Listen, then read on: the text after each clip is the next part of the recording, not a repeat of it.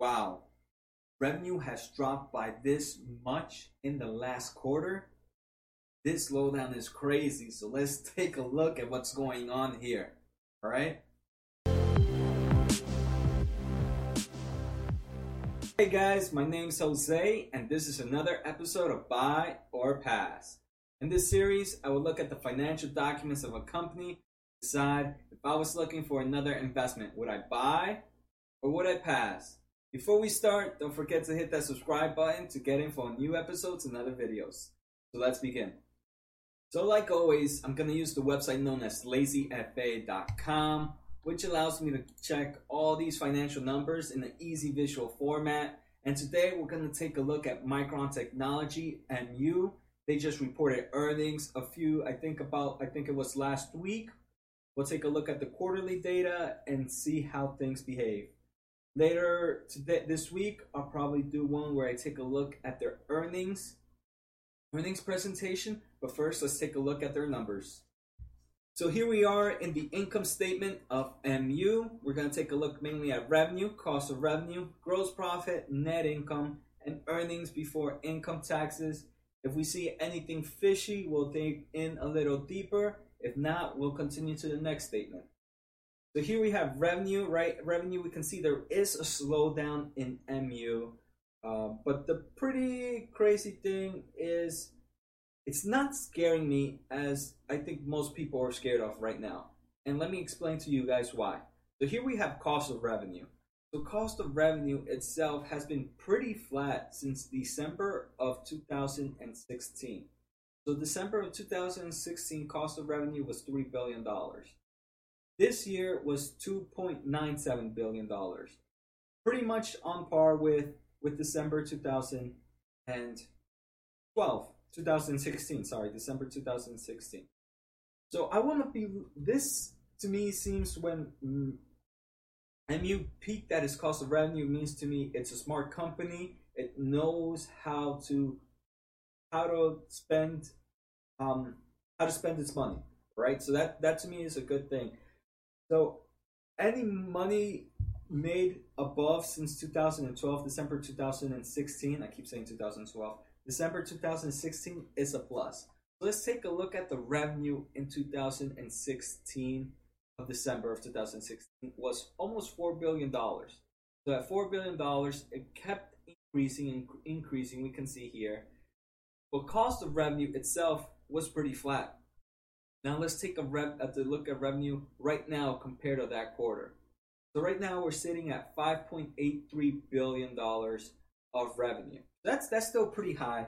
And we can see here the gross profit, we're still above in the gross profit. We're sitting at $2.86 billion of gross profit.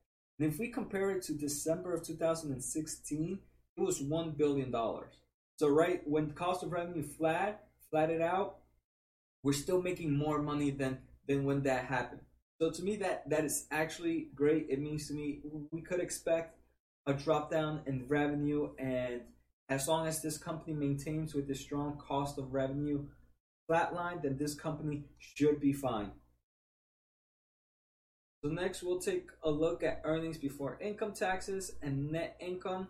I don't see any big changes compared to net income in earnings before income taxes. Usually if I see a big differential between there, I try to look at some things between the three, between from gross profit to earnings before incomes to net income.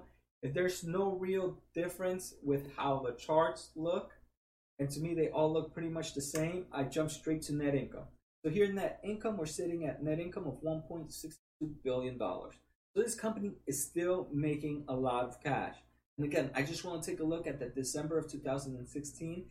In that time, MU was making 180 million dollars compared to today's 1.62 billion dollars, almost a thousand percent increase. So to me, MU is not scaring me with this drop. With this drop, I am I'm not I'm not concerned at the moment. Let's see if we can see anything else. Next, we here in the income statement red flags analysis that Lazy FA gives us. And we're just going to see here, right, revenue versus cost of revenue. Like I've mentioned before, we can see here, right, that cost of revenue has been pretty flat. We slowed down in that revenue, decreasing our gross profit.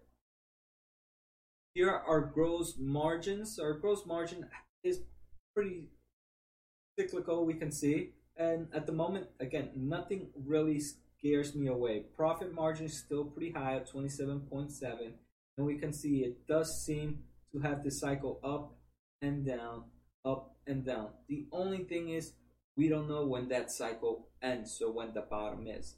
But at the moment, things don't look too bad. So I took a look at the red flags that Lazy FA gives us. There's nothing right now that's concerning me here. Some of them are just false, not false red flags, but red flags that were triggered due to some error in past data. So we can continue next and look at the balance sheet. So here in the balance sheet, we'll take a look at assets, liabilities, debt, and cash and cash equivalents. And right here, we can see total assets quarterly has been increasing. Again, pretty good. That's looking pretty good to me. Now I want to see where these assets are mainly coming from. Are they coming from inventory that the company is withholding? Are they coming from intangibles or maybe property or plant equipment? So we'll take a look at that next. Total liabilities, again, I am really liking how this total liabilities is dropping. This, even though compared to last quarter, last quarter was 9.7 billion, this quarter was 11.96 billion. It was about a $2 billion increase. We're still pretty low compared to previous quarters.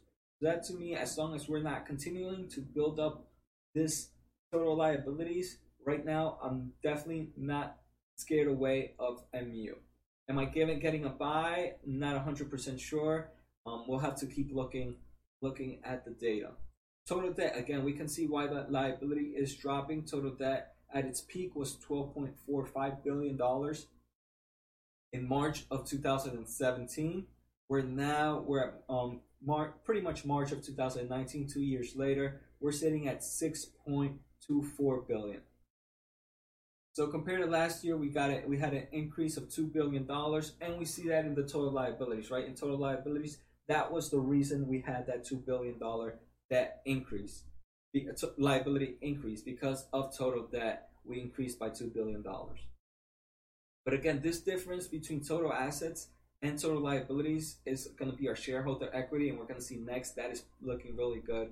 Right now, we're at forty-seven point five billion dollars in assets and about $12 billion of liabilities. Cash and cash equivalent. This company has plenty of cash and cash equivalents, which are just assets that can be liquidized pretty quickly. Right now, sitting at $6.35 billion, about $2 billion higher than last quarter, where we can see. I wonder if this company took out a loan. If it took out a loan for cash, we can see where where that money came from, right? So it took out, it probably took out somewhere between the two billion dollar cash loan. That's why we have that total debt increase, and that's why we see a, a two hundred, um, a two billion dollar cash increase at the same time. So, all right, this company definitely has a nice amount of cash to hold. Next, we'll take a look at the uh, red flags from Lazy FA here, assets and liability, we can see the huge difference between assets and liabilities where we see this positive shareholder equity. Right now, we're at peak of shareholder equity sitting at $34.57 billion. That's really high right now, right? We're sitting pretty good looking at this shareholder equity. If I was a shareholder I, at the moment, I honestly would not feel scared due to that revenue drop. Here, assets distribution and we get to we got our answer of where mainly these assets are coming from. These assets are coming from property, plants, and equipment. It has had such a steady up increase. To me, property, plant, and equipment is definitely a good thing to have, but for it to be 56.36% of asset distribution, I'm not gonna lie, would would throw me off a little bit. I would definitely wish wish investments were higher higher asset distribution. But this is a company that's the, that's actually making products, so they definitely need the equipment, the plants, and all this to to make sure all their products are being made. But we can see their investments are about probably I want to say close to 18 to 20 percent of the asset distribution. Again, not a bad thing. I just wish we had a lower property, plant, and equipment asset distribution. But like I said, the type of company this company needs that that equipment to to continue and make more products. And then I just want to see how much inventory is. Inventory at the moment is only 10% for such a big company. That's definitely not not a bad thing, only being 10% of the assets. Here, liability distribution. This I'm really liking this dark brown, dark red, non-current debt. And we can see off it's paying off. It has paid off a huge chunk of its non-current debt. This is actually pretty crazy. It's non-current debt. It's lower than its payables, which is what oh, the payables are just what money it owes to to other its suppliers, right? So that's that's pretty crazy that it used to be such a huge value. Non-current assets used to be overpowering that now it's it's pretty on par with with payables, and that to me is looking pretty good. Here we can see current debt increased dramatically in this past quarter. Last year was last quarter was 398 million dollars. This year is 2.63 billion dollars. That this company definitely has the cash to pay it, but I wonder if that's that. I wonder if the loan they took was a short-term loan because that's about a two billion dollar increase in current debt. I wonder if they have a short-term loan. We'll find out in the next episode tomorrow, where I take a look at the presentation. They might discuss this, and we'll find out there. But at the moment, liability and assets distribution. Pretty happy to see liability non-current debt being dropped down. A little iffy that non-current that current debt is pretty high compared to the normal, and the normal seems to be around 1.5, 1.2 billion dollars. Right now, we're at 2.63 billion dollars. So the non-current debt is definitely a lot higher than normal. Asset distribution, I do like that investments are about 20% of the assets, a little less, maybe 18%. I'm a little freaked, not freaked out, but a little wary that plant, property, plants, and equipment are 56% of the assets. But again, this is a company that definitely needs those types of assets to keep producing. Finally, we'll take a look at the cash flow from from operations. This is actually the only one I care about, and the main reason that this is the only one I care about, right, is because it means this company is making money from its everyday use. And we can see right right now it's sitting at a pretty high 3.44 billion dollars of net cash from operations. And compared to its revenue drop, it's actually sitting on par with 2000, August of 2017 and August and oh, December of 2017. So again, even though we've had this huge revenue drop, this company is still pretty efficient in keeping its money. And to me, that looks pretty good pretty damn good. So the next thing we'll take a look at is revenue capacity. So this is something new that Lazy FA added. So here we're going to see revenue, the um revenue. We're seeing revenue. I think this is yes, this is the trailing 12 months revenue. So this is the revenue from the past 12 months. And here we're taking a look at the property, plant, equipment right now. So the assets, which was about $26.2 billion to 56% that we look. So then revenue capacity is the division. It gives us a ratio. It gives us a ratio dividing the trailing 12 revenue divided by the, ter- the current property and plant equipment assets. So this gives us a ratio, a ratio of how much revenue this company is making in the past 12 months based on the property and plants and equipment. And right now we're definitely having a ratio higher than one we have a 1.14 capacity. If we had a one to one ratio, this means this company was making revenue compared to the amount exact amount of assets from property and plant and equipment. So this company, it's pretty crazy how assets and um, how the ratio is pretty on par to, to previous. What we can see is a cyclical type data, and we're not sure how much how low this can go. So that's the only scary part of MU right now. It depends on how much this low this slowdown goes. But at the moment, it's definitely not a scary thing to me. And finally, we have the net income minus operation cash flow gap. And here we definitely like to see a negative value. So here, right, negative value in this gap indicates that cash from operations was greater than net income. And this is a sign of great of a positive earning quality. So again, we can see this is pretty negative. Um, so it's definitely a great sign, and things are looking good. So before I give my answer, let's take a quick review. Right, revenue has slowed down dramatically. That's that's definitely not that's the elephant in the room. Revenue has slowed down dramatically, but that cost of revenue has been pretty flat since December of 2016, and right now we're making more money than then than there. So that slowdown it still hasn't hit us hard, and we're still making some great money. Net income of 1.62 billion dollars, right? And we can see we can see revenue versus cost of revenue. In the balance sheet, we can see this increase in total assets and we can see this decrease in total liabilities. We also have a nice positive cash and cash equivalents. The only thing though is that asset distribution. I'm not a, I'm not 100% not a big fan of that much equipment being that huge percent of assets. And at the same time, I am pretty happy we paid down such a high level of non-current debt.